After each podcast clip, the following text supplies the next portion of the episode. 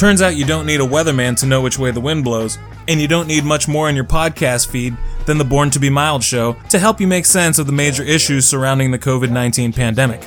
Since recording this episode Sunday morning, Donald Trump has extended his social distancing and commercial guidelines through the end of April. We definitely saw this coming and said as much during the show, but it wasn't official as of taping, and we figured we would say as much at the outset. Tons of awesome stuff in this week's show we know you'll enjoy. Without further ado,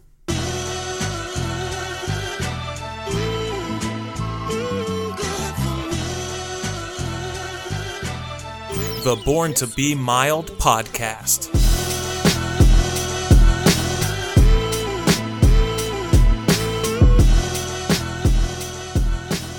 Hey, hello, and welcome back to BTBM for the week of March 29th, 2020. We're isolated, we're opinionated, and we're optimistic.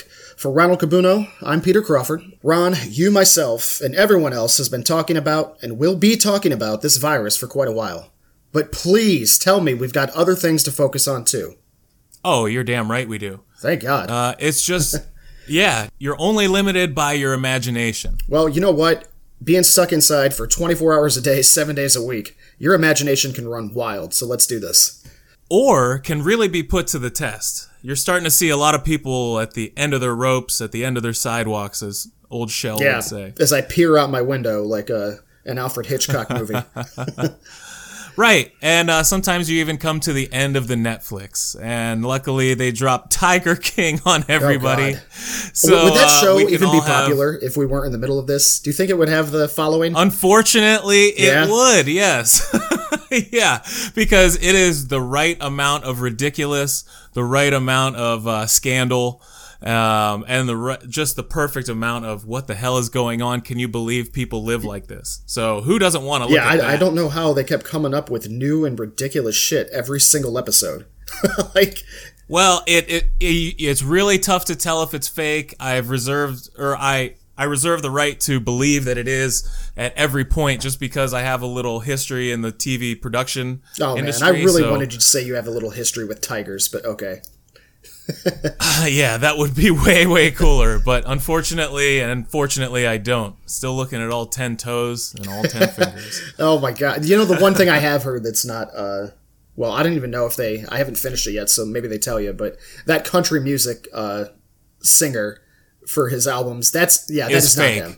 So It's absolutely not him, and it's really easy to tell because he sings at his one uh, non-gay husband's funeral. yeah. So yeah, so he like had a husband, but he actually wasn't. He was a straight guy. Just you know, was using him for money or whatever. And uh, oh man, is this is this a spoiler? Are We're we doing spoiling this? a reality Oh, TV fuck show. It. I love it, and we're only a minute into this thing, and you might have some people turn off oh, right now Oh, because there are so many people enthralled by Skip this ahead garbage. like three minutes Let me just tell if you, you haven't watched all of Tiger Yeah. King and plan to. Honestly, I'm not going to devote more than a couple more seconds to it. I just wanted to say that I think it's really opportunistic time for it to be dropping because it might it's it's Cheers right now. It's the Fresh Prince. It is what everybody is I love watching. that those are the two sitcoms you went to. It's true though. 80s, man. Yeah. Well, I mean, last time everyone huddled around the screen for one collective thing was, you know, back in the old three channel days or thereabouts. Yeah, yeah. Well, I think maybe 9/11 people were around the and this Oh, yeah, but I mean for I mean for Oh, a show. right. You know, when Seinfeld, was the big course. Seinfeld can the Friends our- finale was really big actually. Very Yeah, big, very big. Not a big Friends fan, but So like, you know, I just been doing a lot of stuff around the house as everybody else has, and you, I hope that everybody is doing laundry every day like I am, and doing dishes seemingly all day long, and making them as well. But uh, you know, we're going through our quarantine supplies at a judicious rate. Um, we are making little clandestine trips to our storage unit and breaking out these special saved wedding gifts. Like, ooh, we broke out these dope ass pots and pans that we got Oh, for our wedding, and you know, we had a little celebration. I'm a big with pots that. and pans Yeah. guy. I probably I, I would have had those broken out right away. I think I love pots and pans. We New were ones. holding off, and we were thinking, you know, we were thinking we'll save it until we get a new house or something, but no. we're sitting in here and we're making so many meals, and we're just looking at these old ratty ones, and we're like, no, you gotta go. You're gone. Is that a chip? hilarious Is that, that. a chip? It's out. You just finally Oh finally yes. broke out your pots and pans because you were quarantined. because the neuroses got the best of us and they're just getting mad usage. That's fantastic, though. It is. And it's really great because we're sitting here together, uh, Brittany and I, and we're making meals with the kid and we're eating with the kid, and it's so June Cleaver. It's fucking awesome. I got to admit. Yeah, I feel like there's a real polarization right now. People are either really bonding with their People family, are loving it or or not. it's driving a wedge between them the size of the Titanic. And I am not really trying to be on the social meds too much, except, you know, when I'm trying to keep up with this show and, and whatnot and all the goings on on our page. But like, you, of course, you open up the page and you see it right away. It's evident. They're, they're letting everybody know how well or how not well they're Yeah, there are no this. secrets. Because uh, another thing that people are doing is more social media, so you get to see everyone all the time. Absolutely. And it's either a meme about how I have to be careful about where I bury my children, or it's like this uh, complete pageant that they're putting on in the living room, having the grandest Right. time. You know, it's no in between. I've been I've been okay. I might be the in between. Um, I do want to get out more. We're doing we've got a hike today. We're doing a day hike, uh, so that's something because I've got to get outside. You were telling me about that. You were telling me you're going to the Hocking, Hocking Hills, Hills, yeah. which I am so jealous because it is way farther away for me than it is for you. And uh, it is a glorious Yeah, they have so many great trails, and uh, we've done most of them. But uh, it, it never gets tiresome, and going during different seasons make makes every trail kind of different. And God, now that it's getting warmer, now more than ever, we definitely need a hike because they, I mean, for Christ's sake, there's nothing else to do. I was telling Brittany the other day that like a trail is different for me if I do it backwards. Yeah. like it's completely different. You just turn around and do it. Do it the other way, you yeah, know. absolutely. It is different. You're not like, oh, I saw that tree. It's boring No, now. It's see like, it from no, the other no. side. That's where it's at. You're like all the elevations are different, you know, and opposite, you know, if you're running it especially. So like, yeah, I mean, come on, let's let's appreciate it for what it is. It's good it's good enough Yeah, as it is. we got to really sell these things that we're doing right now because it's all we got. I like it. I li- it's like a revert to uh, simpler times for a lot of us who are trying to stay off of screens as much. Oh as yeah, possible. we are. Well, okay, there are more screens, but I like the idea of getting away from the screens with something like this. And yeah, the simplification of everything. I mean, that's not a bad thing. Was it Thoreau that uh, simplify, simplify? Was that him or was that uh, Emerson? One of those guys. Oh, you I got think it me. was, uh, I think it was Absolutely. Thoreau. Either way, it's a book that is sitting on my shelf currently. Okay, well, I won't ask you to break it out yet, but uh, I, I think I'm just that saying the idea, it might be unread, it might be read. I don't know. the idea of simplification, uh, I think, is really good for pretty much everybody once in a while. It just sucks if it's being No, I think it's good upon for you. everybody. If you're talking about uh, contemporary lifestyle, if you're talking about a uh, Scandinavian lifestyle approach, if you're talking about a Japanese lifestyle and approach, uh, these are all pared down to the essentials, and um, it's a great outlook because you cleanse yourself of things that are unnecessary and to some um, degree. clutter we're still does- watching. clutter does not help Tiger the, King the here, brain. so we're not getting overly cleansed. Got to make that clear. Well, we compartmentalize, and hopefully, you know, there's a time and a place for everything. So we're not, we don't have Tiger King on in the background constantly, and we don't know if we've watched this one before because it's just been on 30 Mm-hmm. times. You know, we take it in and we digest it, and then we turn it off and we go do some other things. yeah, Uh, know? just Oh, speaking go of, speaking of, I watched the Mister Rogers movie. oh, you finally watched that. Finally, wow, so good. I mean, I, I can't imagine I wouldn't enjoy it. So I just think that I was really hesitant because Mr. Rogers is like my top three dudes ever. oh yeah, who are the other? Is like Bob Ross in Yeah. there too? I feel like he'd be good for you. I will just say that Abraham Lincoln is one of the other two, and, and we'll leave it at that. But um, yeah, Mr. Rogers is a very was very very special human being. So I was very hesitant to watch Tom Hanks, as wonderful of a person as he is, try to embody it. Yeah, you don't want the the icon to be bastardized by anything in Hollywood. It was fine. It was more than fine. He did a fantastic job. You know, I listened to an interview when he was talking about initially trying to summon Fred Rogers. Um, he kept telling himself, "This is a joke, right? Like I cannot talk any slower, and yet I need to talk even slower." He's like, I feel like I'm doing a caricature of him because this can't even be humanly possible for someone to be this slow really and slow. deliberate. So yeah, He did. And so when he did, he's like, I finally found it. And there were points where I was watching the movie and I took my glasses off, possibly because it was a bit misty in the room. Um, you know, because there was, it was a little heartfelt at times, but but other times just because I was trying to blur out the screen and just imagine that it was Fred Rogers and it made it easier. Uh, just not kind of just kind of having Tom Hanks' face a little blurry, and it was it was real entertaining in that regard. Do you think that anybody else could have been uh, or would have been accepted as uh, uh, playing Mister Rogers? Like that part, Tom Hanks is kind of like the the uncle for all of us, or the you know, he's fantastic, but if I want to give someone the latitude to try and embody somebody to that degree, and if somebody is of supreme talent, then like I can't tell you right now for sure that I mean one note Liam Neeson couldn't do it on a good day. You know, like I, you know what I mean? Like so, there are so many that, people that that'd be a might much be different able show. I'm to trying to picture Liam Neeson in a sweater, cardigan. at the at the end of this, uh, Mr. Rogers is over some dude's house, and some stranger just asks him, "Yo, are you a sniper?" and then and then uh, he's like, "No, no, no, he's not a sniper. He was a Green Beret, right, or something like that." Because everyone has these urban legends Right. about him, and uh, he just laughed it off in the movie or something. It was pretty funny. yeah, I've got to check that out. I like Mister Rogers a lot, so Yeah, good stuff. Nice, wholesome stuff. Uh, great life lessons, and uh, you can fall asleep to it easily. Just ask my wife. yeah. Well, if you look at Grace at this point, I, I'm not sure she's made it through a movie since like 2007. Oh, She man. is just the epitome. Now, if we're in theaters, it's different. But if if she's on the couch, of she's course, done. of course. It's over. She- I mean, it, I could be watching like a World War II, like just explosions and all, and she's just completely zonked out. Oh, absolutely. Brittany's uh, nickname is Little Baby Uh Oh, because much like the doll, all you have to do is make it prone and then the eyes close. so, like, it's all about a different degree. Once the uh, obtuse becomes acute uh, with regards to the couch, it's so it's lights out. Yeah, yeah. Something about a couch and a movie is I don't know the best sleeping medicine for her.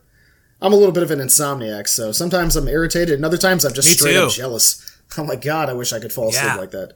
And now I'm waking up at super weird hours. like, all right, it's 5 a.m. Oh I'm yeah, up. no, there's and I usually end up uh, finding stuff for the show while I'm uh, awake at 3:30 in the morning with nothing else to do. Did I tell you on the last episode that I was just up and called Home Depot at 6 a.m. and got a freezer? Just No, I don't think you mentioned that. Oh my god, Like yeah, because like I was right? tracking down, eh, like Yeah, a chest freezer gotcha, for the garage. Yeah.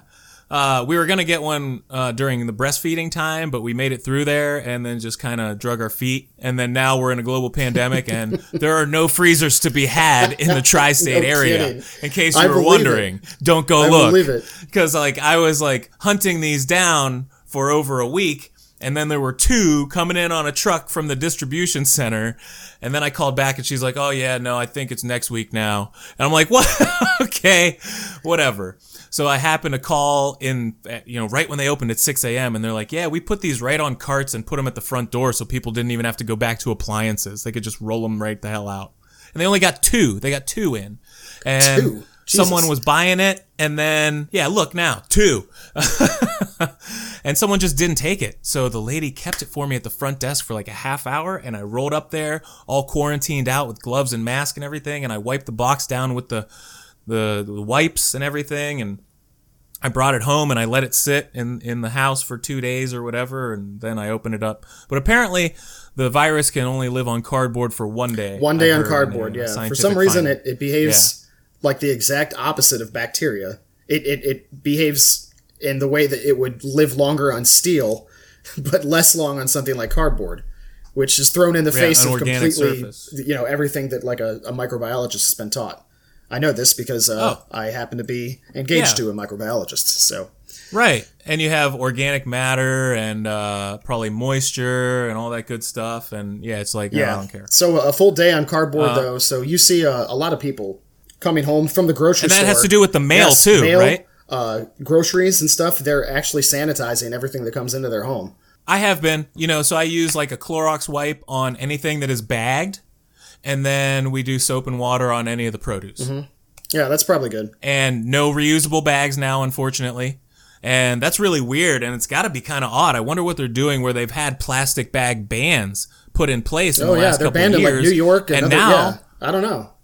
And now, right? I mean, come on. Now you can't bring your own bags in, or it's like actually a public health hazard for you to do so. Yeah, But ha- We're, do, uh, you know, do they have we're those in reusable bag users, but uh, all all the stores Me here too, in man. Columbus they they still carry the plastic, so there hasn't really been a problem. Right, right. I like paper though too because I put my recycling Yeah. right in it, and then I could put my You recycling can recycle out them, in it. yeah, and you can recycle the plastic bags Yeah. too. But it's like a, a special recycling thing. Oh, and- my place doesn't let them. They don't even take them. If your stuff is in the plastic bags in the bin, they oh won't. Oh no, no, you have to take them to a special place here in Columbus. It's like it's not with your the rest of your recycling. So we just save all of them in like a bag, and then like after eight months or whenever we have enough, we'll uh, take them to get uh, recycled at the drop off place, which I've never gone to, so I don't even know where it is. Grace does it. So I know where I know where three of my surrounding recycling centers are. Just because we can't recycle cardboard in our bins, and we have a lot Oh, of really? cardboard a lot of the Oh. time. Yeah. Well, the reason being is because they want the cardboard to be as pristine as possible when it gets to the center, because it's one of the only things that China is still buying. Um, so they want to make sure that it is really nice and in good shape, so that they can ship it off Right. over there. I didn't know that. Yeah. Yeah, Interesting our stuff. recycling takes uh, cardboard here. or not. yeah, exactly. So, Pete, we have come to the shitty portion of the show where we are going to have to do a little talk about coronavirus. Yes, the sick elephant in the corner of the room. So, we are all in the grips of it right now. Um, we've got our death toll going from like what? We went from a thousand. We we broke the one thousand death barrier on uh, I think Wednesday, and then just two days later we topped two thousand. Exactly. So, you want to be doubling every what?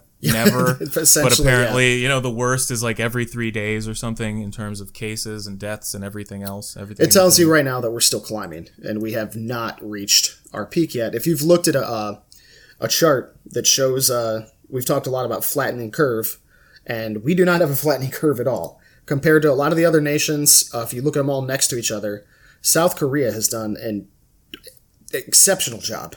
I don't know how and what measures. South South Korea and China, China. you have to understand that China China can employ draconian measures that South Korea wasn't doing. Right. They were just doing a really good job. Absolutely. At testing as well. Yes. And Testing quarantining. and social distancing, quarantining, all of those things far better than we do. well, they were also able to track. And that is where the cat got out of the bag, and we were not able to follow around the cases and get everybody who was infected and who, you know, interacted with those people.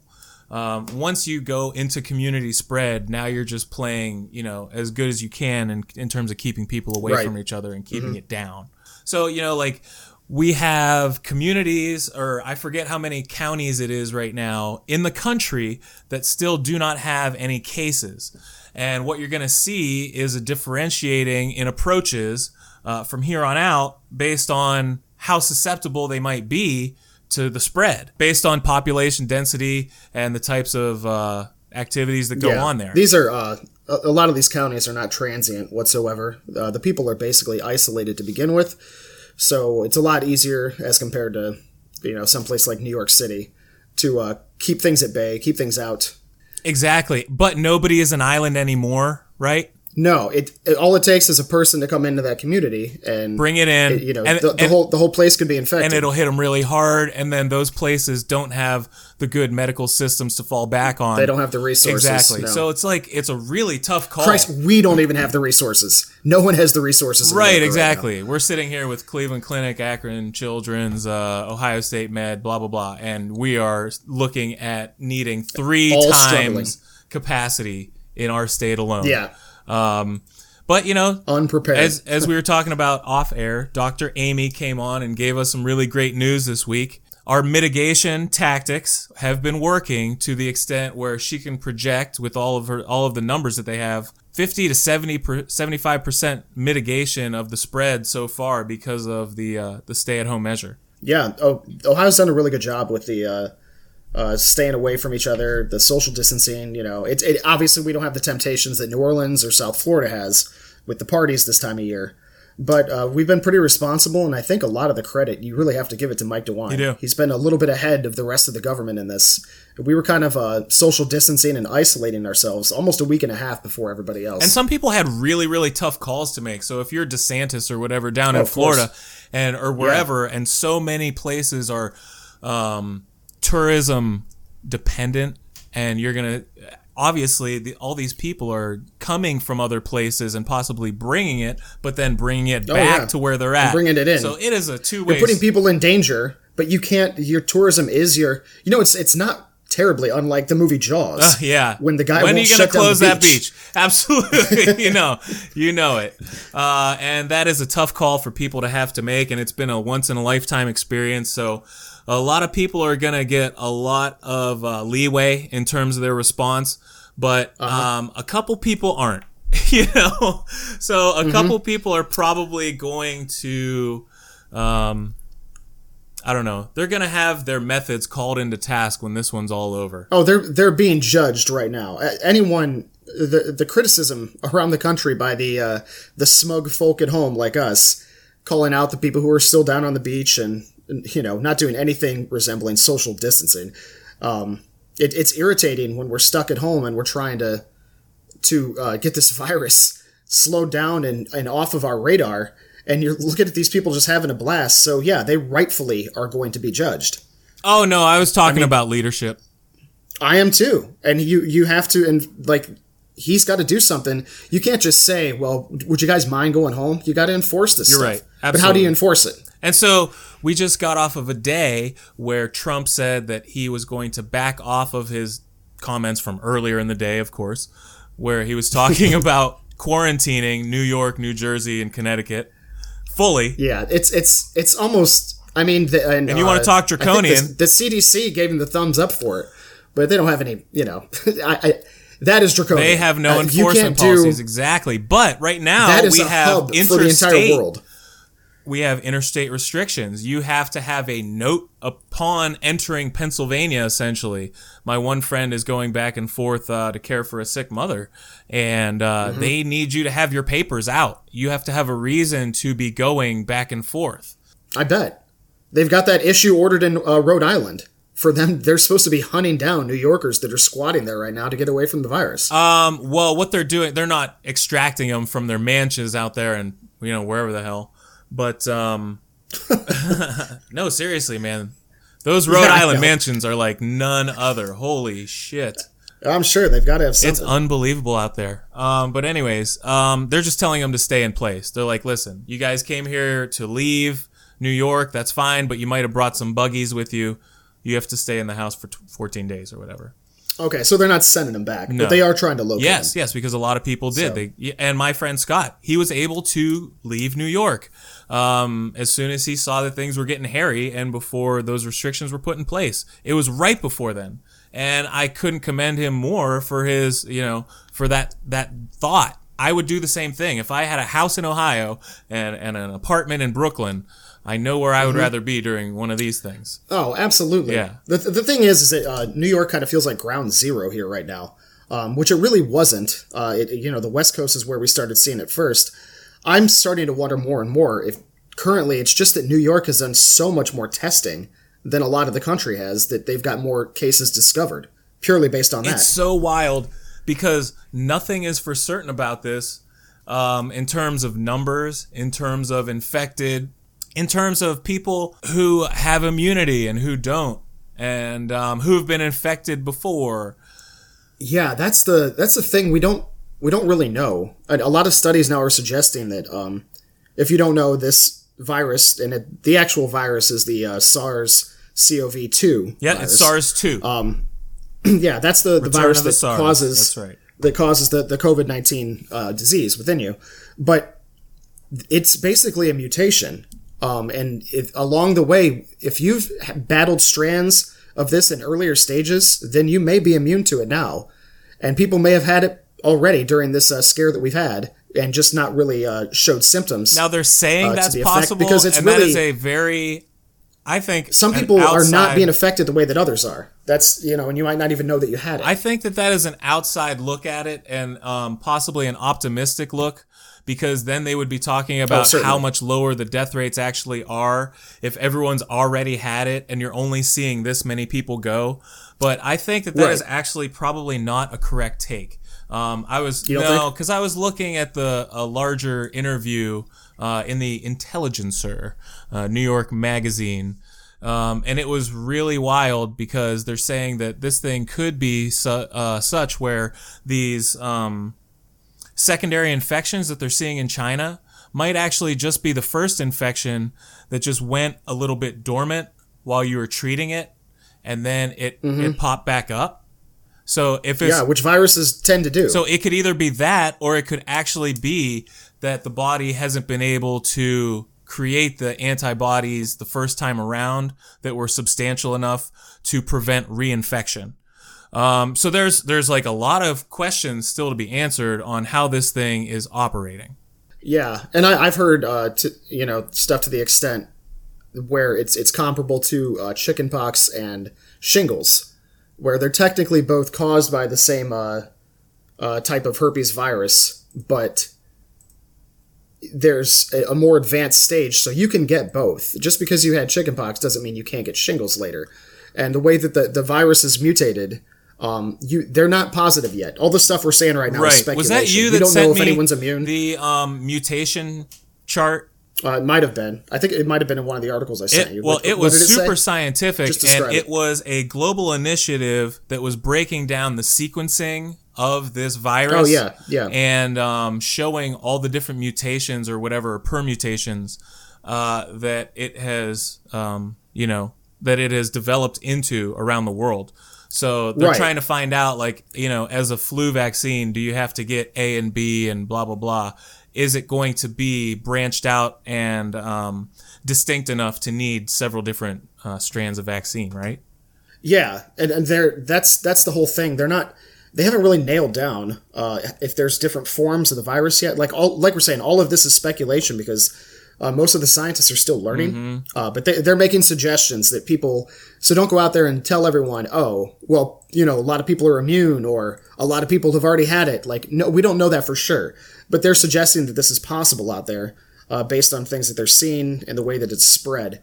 Um, but you obviously you have to take the same precautions. It stands to reason that if you are one of the 80% maybe that have mild or no symptoms, that yes, you are immune. So that is something Yeah. that's been a known quantity. It's not a surprise that you're going to have immunity to this virus, just like any other. Um, I think that we just Everything affects everybody differently. I think we so- just want to know. So we just want to be able to go and have a drive-through test, maybe, or some kind of compulsory thing where you test as many people or as many random people as possible to find Mm-hmm. out how affected the populace has been, and on average, how resilient they are. And uh, th- they have tests out there that can show if you have had it too. Uh, Grace and I were discussing, uh, not not for this particular virus yet, maybe, but it's possible to test someone to see if they've developed antibodies for a virus that they've already contracted. And it, it's really good news uh, in terms of testing. Uh, the United States has been um, exceptionally poor, but uh, the FDA approved a, a test that's supposed to only take about 15 minutes. And I, you know, I don't know much about it. There's not a lot of information yet, but uh, it was created by Abbott Laboratories, and uh, they're expecting to deliver about 50,000 tests a day starting next week. So hopefully, this is a successful method for uh, starting to get testing to be more ubiquitous in the country. I did see that, and I think it's rock and roll, dude. That is hoochie coo Yeah. moment. And I think this is probably a really good time to talk about all the really cool innovations we have been seeing in in the in the face of this shit. It's been fucking Yeah, just awesome. the last few months. It's been It's crazy. awesome. So, all right, I told you about my dude who was getting this open source 3D printing ventilator project together, right? Mm-hmm. Well, he's already got a prototype up and running, and he's already built a couple units. He's got a GoFundMe out there. I'm going to put it in the show notes for this episode, and I want everybody This to is all there. since we spoke. We also we, we talked about this on what Wednesday? Yes.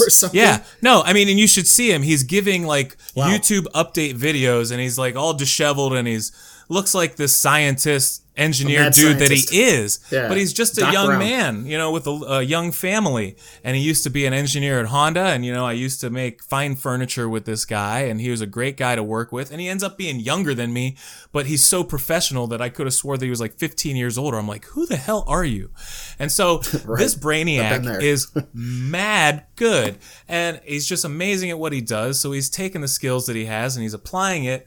And he's trying to put out I think he said a thousand ventilators or something, but I'll have to double check it. But um, they, or no, it was only going to cost a thousand dollars per unit to manufacture, which is fantastic.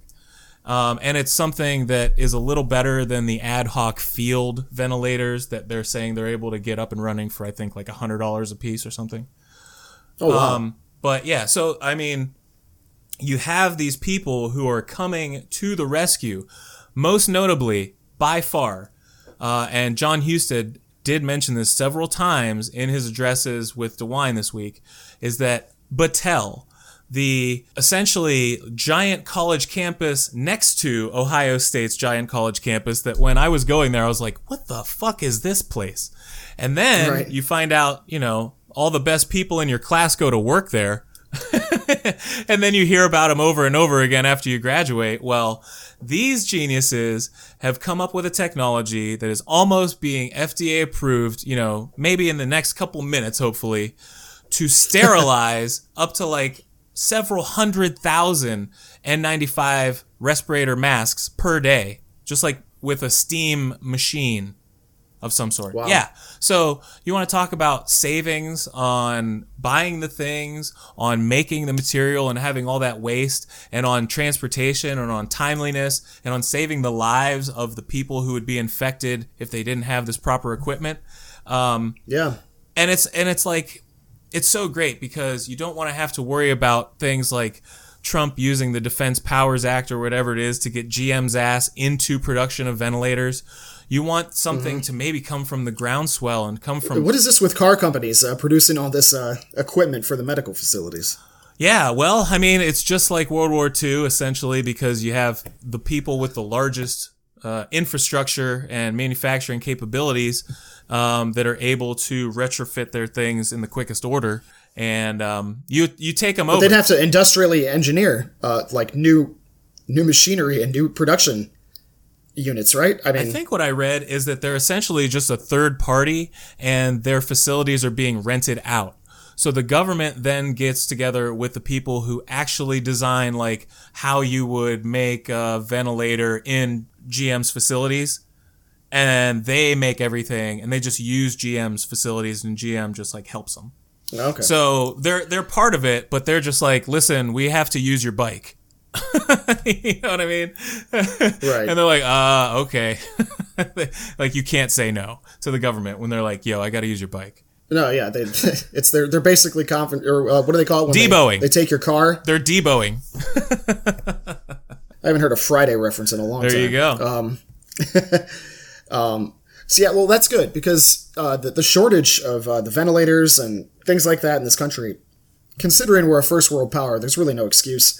I uh, you had uh, Cuomo asking for however many thousand uh, ventilators he was going to need, thousands of ventilators for New York because I mean they're basically in a panic state, and Trump is basically saying I, I don't believe that you need that many. He's like Mo- most hospitals only have like two, like two. What what century hospitals are we talking about here? Two ventilators in a whole hospital? That is absolutely not true. Well, he really puts his foot in his mouth when he gets contentious.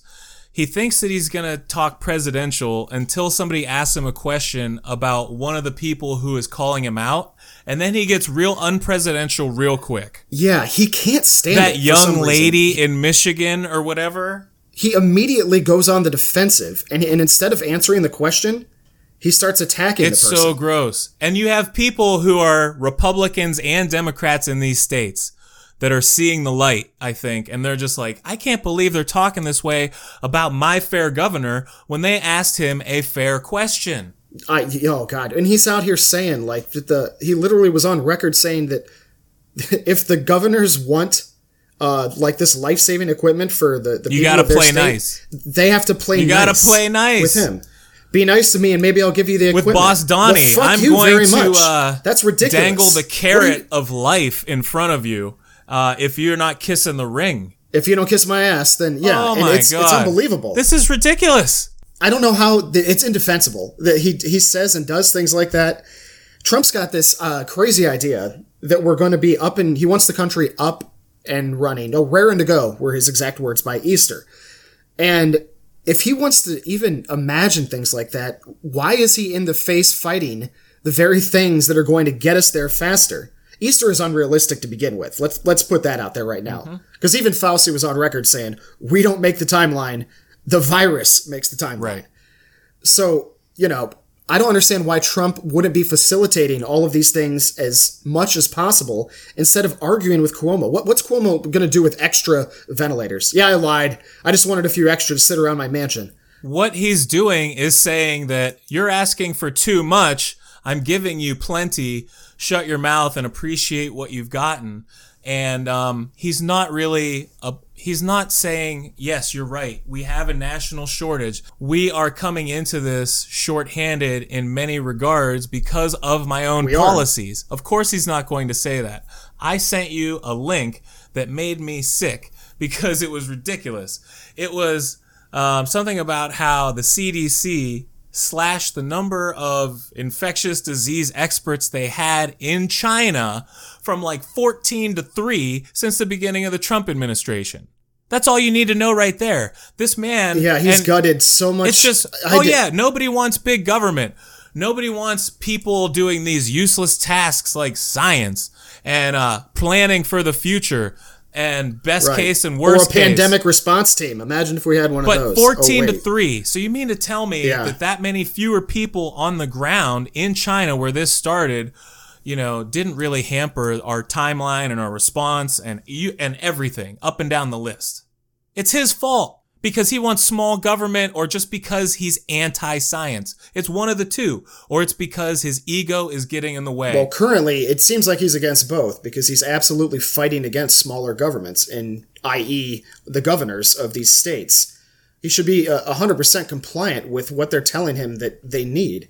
Well, he's bi- he's all for small government because he doesn't want to have to make a federal response at all. He got so pissed off when somebody was like, "Yo, I don't want a backup. I want Tom Brady." And cuz that's his boy, he was like, "What? I'm Tom Brady. I'm Tom Brady. I'm being Tom Brady over here." It's like, "No, you're not, dude. Sure, you're not being Tom Brady." ad. He's not Tom Brady. You're being Matt Cassel at best. Like you have one good day every 10 seasons. Thank you very much. That was a good reference. Yeah, I, I almost forgot about Matt Cassel. Remember how much Yeah. money he made just because he like had that uh, Oh no, it was because Yeah, Tom what was Brady was hurt that season and he, he Right, it was 2010, Yeah, right? he played well And enough. Bra- Whatever. He's Brady went down and Yeah, Cassel came in and he, he kicked some ass. Yeah, I remember. Yeah, and he's uh, the main problem is is not just that he's fighting everyone; it's that he's constantly just purporting this erroneous information. I mean, people out there are, and people believe him.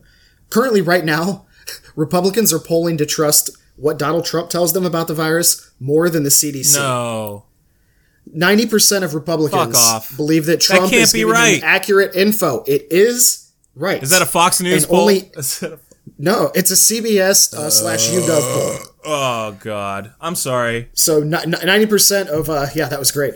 Ninety percent of Republicans uh, trust Trump and what he's saying, and only eighty-four percent trust the CDC. You want to hear something? Always, yes. I am drinking the most liberal drink you could possibly drink right now when you want to talk about this Republican ignorance. I just want them to know that I am drinking essentially what is a canned mimosa. Yeah, I could almost smell it when you burped. so- Exactly. I figured I'd let everybody know what the hell was going on there with all that carbonation. It's not just coming. That sounds it's, like a it's not soda. just yeah, but it's called that's a good libtard soda. it's called press and um, it's like the fanciest white claw you could find because it has juice in it. So I'm drinking a blackberry hibiscus one right now. Hibiscus. Yeah, exactly. It's all fancy, and then they have like cardamom and ginger and Is it hibiscus or hibiscus? Are we going to do this again? I always said hibiscus. We were talking about how I don't know how to pronounce any words because all I do is read them on screens my yeah. entire You might life. have that one though. So, um, yeah, so there you go. That's where uh, the country is at right now. And uh, what you really have to look at Donald Trump still being a symptom of what the real problem is rather than the source of it. Yeah, uh, the shortage of ventilators has been a, a real problem, but it, it, looks like we're we are finding uh, your friend. We're finding ways to to get around that and to get more uh, ventilators to the people that need them. Um, so hopefully, in the next two weeks or so, we can reach the apex and turn this thing around.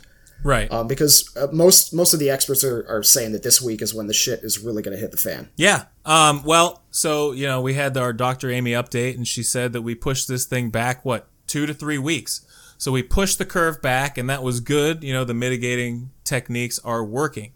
Um, mm-hmm. That still means that we're going to be on lockdown for a while. We are, and uh, it's been a, a basically a, a, conglomerate of things that have come together to, to make this bad for us. I mean, we've been we we've had a we've known, I should say, that there was a critical shortage of uh, ventilators and other like life saving mm-hmm. equipment uh, in this country since like 2000 there's been like 10 reports right. between like uh, 2003 and uh, 2015 all saying that we were certainly not prepared for something of this magnitude. Well that it was all going to be a viral pandemic. Everyone knew the exact type of threat that was going to take us out right? Well it's always been you know if it was h1n1 or if it was ebola yeah these are time. the things like hey bill gates malaria nets yes but also what else? Ventilators. All right come on What's the uh, mm-hmm. volcano that's gonna erupt in everyone's neighborhood? It's a scary time because I think that we have a president who has one timetable and, like you said, the disease has another. And we're coming into it in waves across this country. We're such a spread out nation that this thing is hitting each community differently, each state differently. And to have everybody on board with one directive is very tough. But at the same really time, is. when it comes over you like a wave, and that's kind of what it is, it's like it's like this big pulsating wave, and uh, depending on your tactics is depending on how pe- how high that peak gets. But um, there is a time where everyone needs to take a time out, and we're in it right now, and it might be a little lengthier than he's saying. So I don't hear anybody. It's going to be the, a lot. I don't, I don't hear anybody asking the tough questions like. Don't you think that it might look like we need to extend this for best case practices, sir?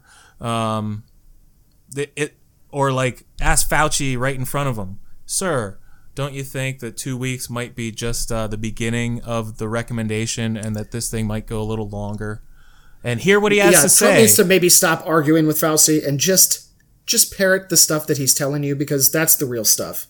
Yeah, because Listen you're going to, him, to get eaten up in the polls. 90% And you are going to get chewed up and spit out by November. And Joe Biden is going to literally not talk once from now until then unless it's going to be just a hey, hello, if, here's if what Biden everyone told wants me. to win this election, his best tactic is to just shut up right now for a yeah, while. Yeah, and he was doing like, a lot of cable interviews when this thing first broke, but now he I think he realizes right. that it might be best to let this uh, douchebag fall on his sword, especially since he has no policy influence right now. Yeah, I'm not sure how competent Biden would be as a leader, but uh, I I do know that he his best course of action currently is to just not talk because he puts his foot in his mouth sometimes but, too. Yeah, but like we've said, he put he doesn't put his foot in his mouth um, to the detriment of others very often. Like if we no, want to talk about the crime bill and go back there, yes. But I'm talking about yeah. if you put him in a room with the scientists and the experts uh, on Wall Street as well. And he, he, like he said, he gets his financial. He's updates. more likely to listen. he is more likely to come out with a good idea in the end of it, in an end of a one-hour session, than Donald Trump is. That's just an, an yeah. easy thing to, to that's, surmise. That's the primary difference. He's not a he's not a megalomaniac the way that uh that Trump is. Uh, with the way that he rules. Yeah, his ego is the final filter, and that's the most impor- unfortunate it's, thing. It's a huge problem, yeah, especially when he doesn't have enough good ideas on his own. Um, right. But to expect that, uh, to expect that we were going to be uh, open by Easter, I mean, you're going to say something like that, and then just a few days later, we immobilize the troops for like two months. Yeah, I mean, we're, we're looking at till mid May, like thirty thousand troops. That's a uh, army and airmen, and uh, the, the Navy's yet to report. But uh, there's a a defense stop movement order. Uh, so they're basically paused and not doing anything for two months. So that tells you right there, probably we should expect two months for ourselves as well. Absolutely. And that brings me to another point was that we are seeing things ramp up a little bit locally. Um, besides getting my friend with the ventilator on for an interview, which I am trying really hard, but go figure he's really busy right now. That's good. I'm You know, okay waiting. and that's fine. I understand, but I really would like to pick his brain on here for a little bit because he is such a, a smart dude and a thoughtful man, and I, I wanted to give him, you know, whatever bump I can besides just continually talking about him on here. Um, let him speak for Yeah. himself, kind of thing. The other person I wanted to get on is a local mayor because we have had a curfew in place there for about a week or so and it goes from 11 to 5:30 a.m. and no one is allowed out on the streets of this little town here in Northeast Ohio. Um, so that is something you're seeing in very few places, especially of this size. But it's done on the on the local level, and it's done because you know in reaction to essentially a bunch of juveniles not taking this shit seriously.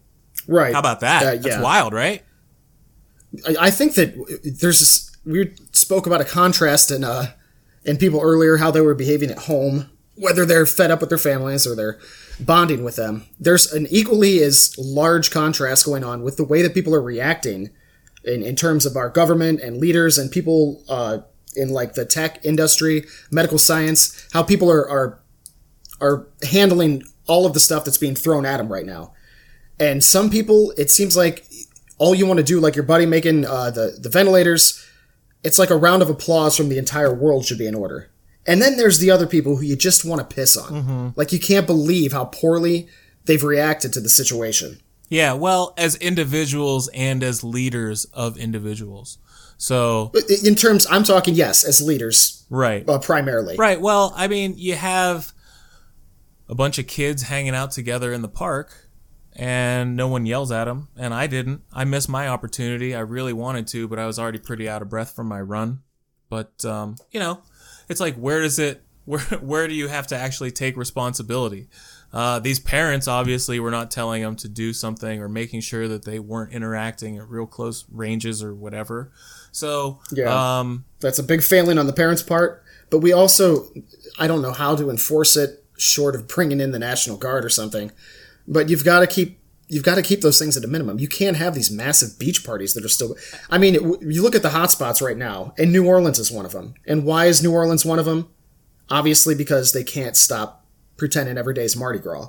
yeah, It's it's a between New Orleans and Michigan right now. It's in the uh, lifeblood just- down there, and I'm wondering what's going on with Michigan Yeah, because that shit is wildfire right now, and it is Oh, not good. Detroit is a is a mess, and, and Trump's not wanting to send them You have either. three Go counties in you know the Detroit metro area with like a thousand cases a piece just pop up in the last you know whatever week, obviously. Yeah, it's insane. But also like over a hundred deaths, I think, just in Metro Detroit. And that is crazy. it's wild to see where this like like I said, it's definitely a density thing, but it's definitely a community practices thing and um, social mores thing, like you're seeing uh, you know in New Orleans for sure. Yeah, absolutely. Speaking of the National Guard, the National Guard Mm-hmm. is coming to Ohio and being activated in Ohio, and it was something that a lot of people were Oh, you had mentioned that. hesitant. Yeah. I, I haven't read about that yet. Well, DeWine had been talking about it um, just the last couple of days in his addresses, and a lot of people were worried about that because, you know, in Ohio we have a very specific history with the National Guard, with Kent State. That's something that permeates all of our collective memories. Um, even young people know about Kent State. Well, this was all before we were born, so Absolutely, and I went it- there for a little while. Ohio's lore. and I was learned on it real quick. And you understand what it means to stand up for individual rights, and you understand what it means to not stand for government overreach at a certain point anymore. So people are really skittish when they hear that the National Guard's coming in, and I understand that. But you have to be able to come out there with the positive uh, stories that are reassuring right from the get go. So when I was hearing these stories about New Rochelle, New York, and the National Guard coming in, and what they were doing was scrubbing toys in the preschool classrooms to make sure that everybody was sanitary, like every little block. And every little nook and cranny of these uh, preschools and kindergartens to make sure the kids were okay.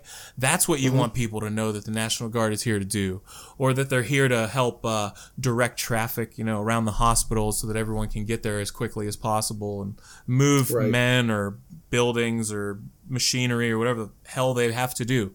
They're just there. They're they're a good force when when used correctly, and that that kind of incident will never happen again.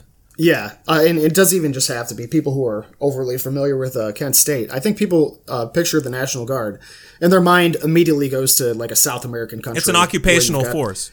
Exactly. That's what they they start thinking about dudes with giant guns just parading the streets, but they have a lot more functionality than something as uh, as surface as superficial as that is. So Absolutely. I, it could be a, it could be a good thing. It could be what we needed. yeah. yeah, but it's a real But yeah, I, interesting wanted, I time. wanted to uh, wanted to talk about yeah, and the, the people these are people who are being selfish. They're being immature, and it's it's really putting other lives in danger. okay, there's So, a long list, note- but go ahead, give me your top ones.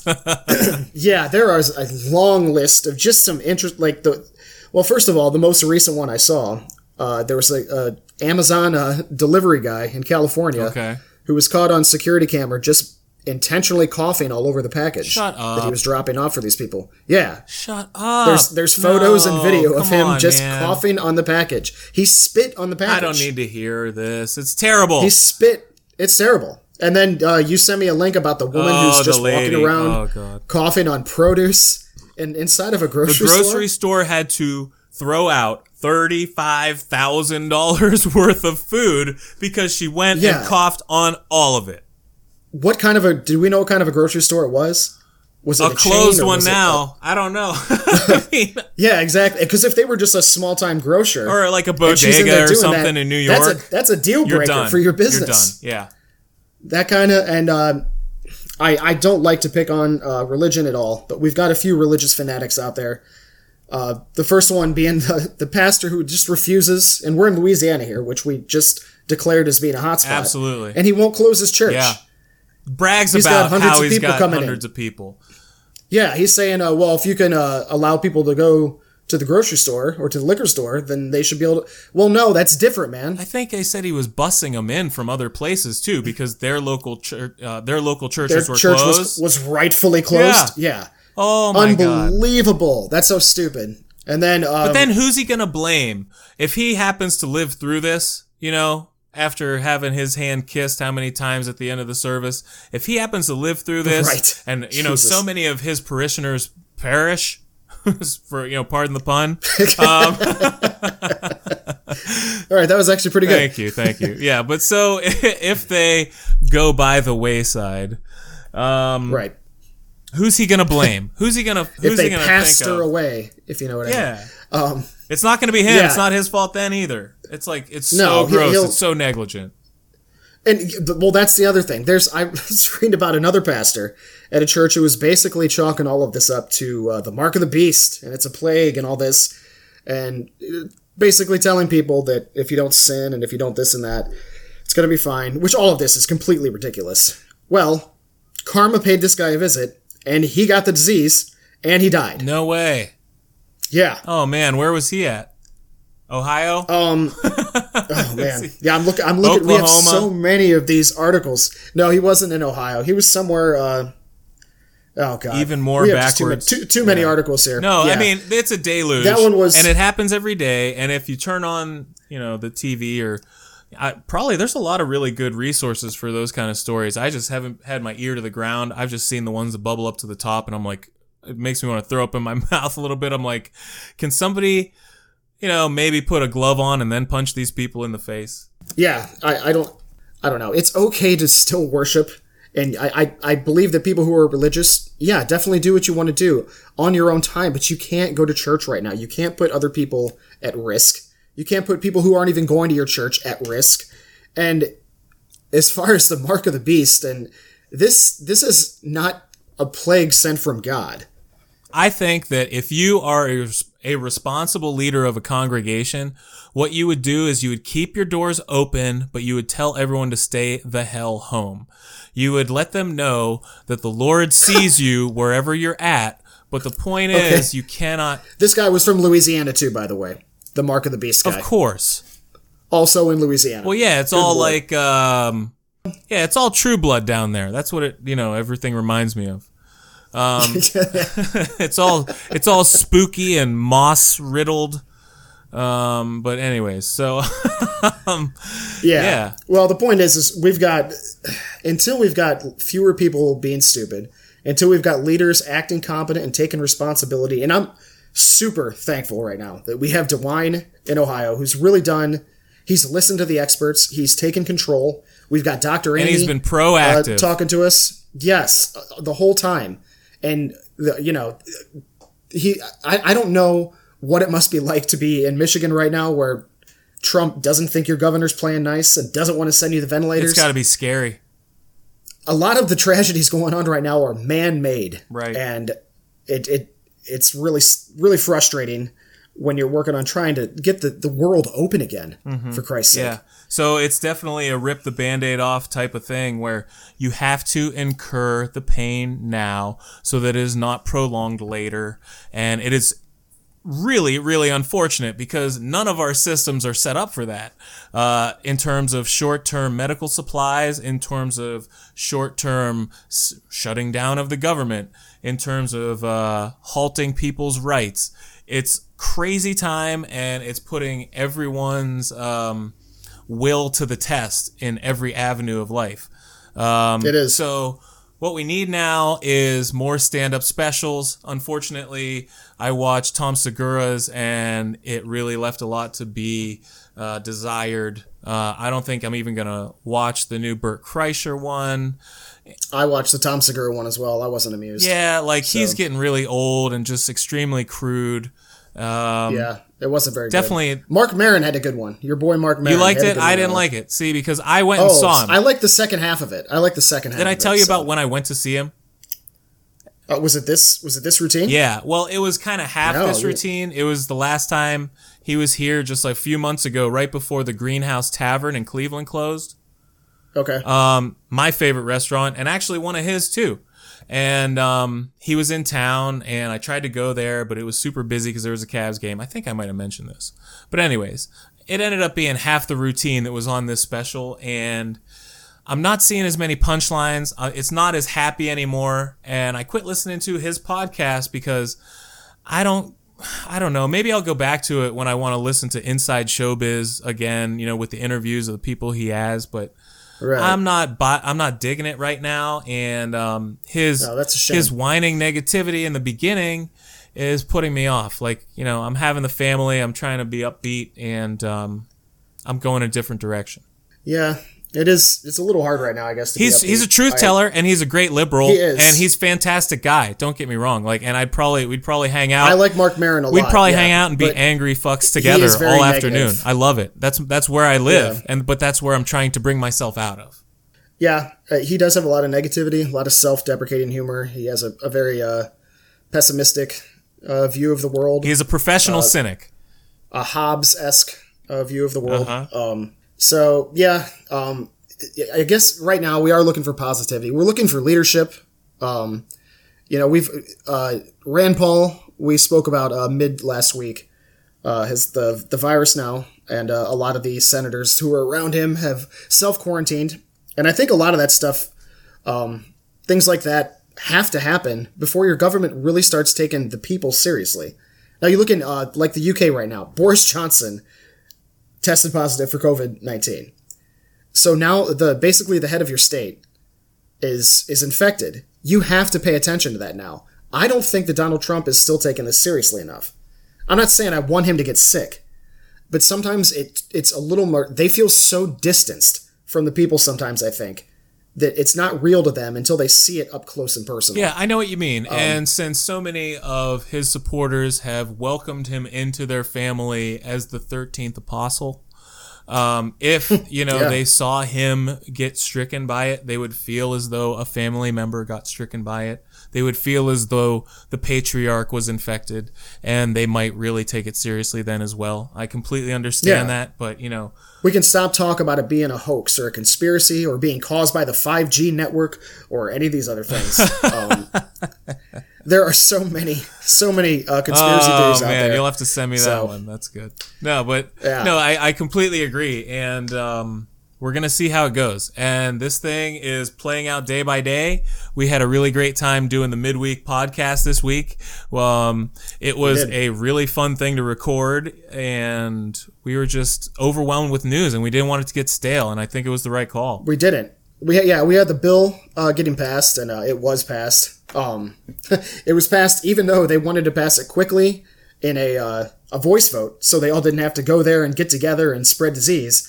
But uh, the Kentucky uh, rep, uh, what was his name, Thomas Massie, he objected to everything and made everyone make last second uh, plans to fly back to Washington so they could do an actual recorded vote. Yeah, what an asshole! And at least, Just so he could, just so he could lose anyway. and Trump called him out. Like He did. He told him to throw him out of the Republican Party. Yeah. However, that would work. Exactly, but that's fine. I mean, you have somebody who's so crazy that Trump is actually saying we could use one less GOP seat. I don't give a shit. we don't need We can lose right this guy. Wow, that's when you know you're Yeah. off course. What an asshole. so, but it, it was it was good to see that because Congress really. I mean, yeah, they they squabbled at first. The you know you had McConnell and uh, Pelosi going back and forth and Schumer. Um, They got but they it got done. it done in a hurry. That's right. It got done in just a couple days. what and it you was have signed. is a lot fewer it- protections in place than you would have Yes, if they would have. even though they they were trying to sneak stuff in there. Both of them were Right, but, what I um, mean is that like they got it you're done. not going to have the oversight of how this money is doled out as if you would have if they would have got to plan it out for a year. So you have big pots of money that um, you know might not have as much as much red tape as it should, uh, but they didn't have the time to do it. So they m- might not be able to put those protections in retroactively. But if they can, that would be good because you want to have as little of a repeat of the 2008 bailouts as possible. even though we've still got we've still got bailouts going on. I, if you, you- they're not called that, but we've got a half a trillion dollars. No, these are bailouts, but what I mean is that we don't want a repeat of the of the inadequacies or of the the irresponsible way that it was loaned out to that people. it was handled back in 08 and 09. Yeah. So that's what a lot of people are concerned with and have jitters about uh, repeating on both sides of the aisle. So we'll see how they did. yeah, yeah. I think they could have done a little bit more for the small businesses too, because those are the people Always, who are really always. taking a hit. But um, they're trying, I guess. I don't know. And uh, the Dems didn't get any of their weird ass riders in there about like clean energy and all these different things. Like, No. is that is this the time for that? Certainly is not. That's that's good. Um, the Dow has recovered a little bit. That's a positive thing. It is. And we don't know. We don't know if it's short term. we don't know exactly what it means. Exactly. We'll keep an eye on that. Uh, but more importantly, we want to know that stimulus is going to keep coming to the people and that everyone's going to be safe while they're hunkered down doing the best for the rest of humanity. Yeah, you're gonna have to ration that twelve hundred if you're getting it. So And anything you do with it, let's try to buy dry goods and let's try to be sensible with it and not go out and, I don't know. And just buy. yeah, what else can you do right now? Well, I mean, like, just don't buy like- the press hibiscus blueberry ridiculous seltzer, um, like some idiot. yeah, and spend it at your local markets too. Spend it uh, locally. there you go. those big corporations are getting that half a trillion. I think that is so the best be thing all you could say. Right there. Good idea. And also, Yeah. uh, take a hike and uh, maybe go to a drive-in movie or something. Drive-in movies making the comeback. It's fantastic because I loved drive-in movies when I was a little kid. We have a great one here in this area. It's still operational. Still open. That's right. That's awesome. Yeah, it's a classic. So we will be going there. Yeah, I mean that sounds like you know we can't go to movies. What what are the? I mean, it sucks if you've been in the middle of a big budget movie Right. for the past you know year and Well, a half. Well, I'm sure they're gonna play release it. some classics. I, they don't have, or they're just respinning the new releases that came out a month ago. But That's uh, what you have to do. It's it's the same as sports. All they all we can watch right now is like the 2016 World Series. You know, No, thank you. 16, 17 I NBA was there. finals. someone was like, "Oh, you know, Game Seven of the Indians and Cubs is on." It was And on the yeah. I refuse to watch like it. I was at that game. I do not want to watch that game. Yeah, that was a tough one to watch. It was a, a good series for me. I lived in Chicago for a while, so I'm Yeah. a, a bit of a closet Cubs Right. fan. But I'm an Indians fan. I was born and raised in the Cleveland area, Sure. so uh, I had to go with my my Indians heart on that one, and uh, that was a shame. But good for the Cubs. And I was gonna You know, say, they- just more needed one. importantly, good for getting some sports in in general. Because Yeah, something to watch, something to you know, we got to get our minds off stuff. And if you and can't even throw a so ball deep. to someone else, if you don't even have anyone of ball throwing age in your house, I don't. or you know, I do, aptitude, but she can't throw one, aptitude, so. exactly. so yeah, if you're afraid someone's going to break a nail or a wrist or your face, then you don't throw a ball with them. And um, Correct. That's unfortunate because everything's got to be solo right now. yeah, well, how's that going? Uh, you you can't do your ping pong club. No, I can't do ping pong club, but I have a ping pong robot. Uh, I, figured, I figured I would stop you in your tracks with that one, buddy. Um, I had nowhere to go right there. So I have a big net set up on the one side, encompassing the one side of the table, and then I have this like thing that looks like a in like a big vase with a hole in the middle of it, and it's a big hopper in the top, and uh, it holds like 120 balls, and I can adjust the top spin, and it's a little robot that shoots them. It's like a jugs machine for baseball. Does it land them? But it's it lands them for you. what's that? Like it, it, it hits them on the table when it shoots them back Oh, out. not or- only that, but it has oscillation. I can make it go side to side. I can change how frequently the ball comes out. How much was this device? It was only like 150 bucks, 100, Really? 130 bucks. Yeah, I mean it's like a mid-level one. They have ones that are like have three rotating arms and can do all kind of crazy shit. Um, That's crazy. Yeah, absolutely, It's the but it's- Jetsons. We're living in the future. it's a fantastic training um, tool, and I've been out there doing many, many rounds. So my game's gonna be pimp tight once I break out of here. yeah, it's kind of like one of those mini uh, tennis machines. That's awesome. Hell yeah! So that's how that's going. Yeah. Don't mess. Well, at least Do you're, not you're, mess. you're getting to pick up a paddle. That's right. And I Amazoned a little miniature paddle for the baby because I think she's ready to go. she's ready to go. Yeah, she's got to be. By the time you're one, you should be able to at least get a good serve going. No doubt. And she's got the grip I mean- of a gorilla, so she should be fine. She's she's going to need a stool to get up on the table, but she'll be all right. We'll make it work. You got to do something. The golf courses are closed. Man, people are pissed off about that. Actually, up in Northeast Ohio, they have been able to stay open. Oh, really? Yeah, they're definitely closed in this area, and uh, there are a lot of unhappy campers out there. There are. because Um, that's definitely a place where you can social distance all you need to. It is, and that's why So- they allowed it as a leisure activity um, with the, the discretion of the course owner. A lot of the places, uh, a lot of the courses that are owned by park districts or municipalities are closed because they're taking those public directives. Um, Right. But That makes sense. people who have privately owned courses and up in Northeast Ohio, up here, it is a mecca of golf courses. Um, you have some that are remaining open and uh, just doing their best, and they're putting out. Um, I got a couple emails saying, "Listen, we're sanitizing carts, blah blah blah, doing everything we Mm-hmm. can to keep you safe. So come on out and play." I'm like, "Hell yeah, good Oh, that's for great. you!" And I even sent it out on to some friends on Facebook. I was like, "Listen, this is true. We can still play." So yeah, it, it is available Yeah, some got- places. Hopefully, it'll be coming to every neck of the woods. We've soon. got yeah, we've got private courses. Mm-hmm. So um, I mean, obviously there's the memorial and there's all kinds of stuff in the area for uh, for golf for, good Uh, golf. clubs. But yeah, uh, I don't go there because I'm not part of that club. so. Anyways, uh, but the other thing, if you don't golf, if you don't play ping pong, go for a hike, get outside, do something, keep your mind positive because we, as we said, are not close to the end of this yet. And you could probably just kiss that Easter prediction goodbye if you were believing that. If you were among the 90% of Republicans believing what Trump tells you. That's right. And I'm going to close this show with um, just a thought for everybody. Maybe go listen and watch that Mr. Rogers movie um, because I heard time and time again during the, the movie um, what do we do with the mad that we feel? Um, you know, and it just reminds you we all have options on what we do with the frustrations that uh, arise inside of us. So remind yourself of that, and um, let's all go out there and have the the best, nicest, most peaceful week at home we can possibly do. Yeah. Stay calm, stay safe, stay happy, Stay mild, bitches. Stay mild all the time. and we will talk to you in a week and we'll find out where we are then. All right. Thanks again to Ryan Little for the intro music. Check him out on the SoundCloud. Check us out on the Facebook. Check us out on the YouTube. And obviously, rate and review in the iTunes store. Thank you very much to everyone. We will see you next week or maybe sooner. That's right. Everybody take care.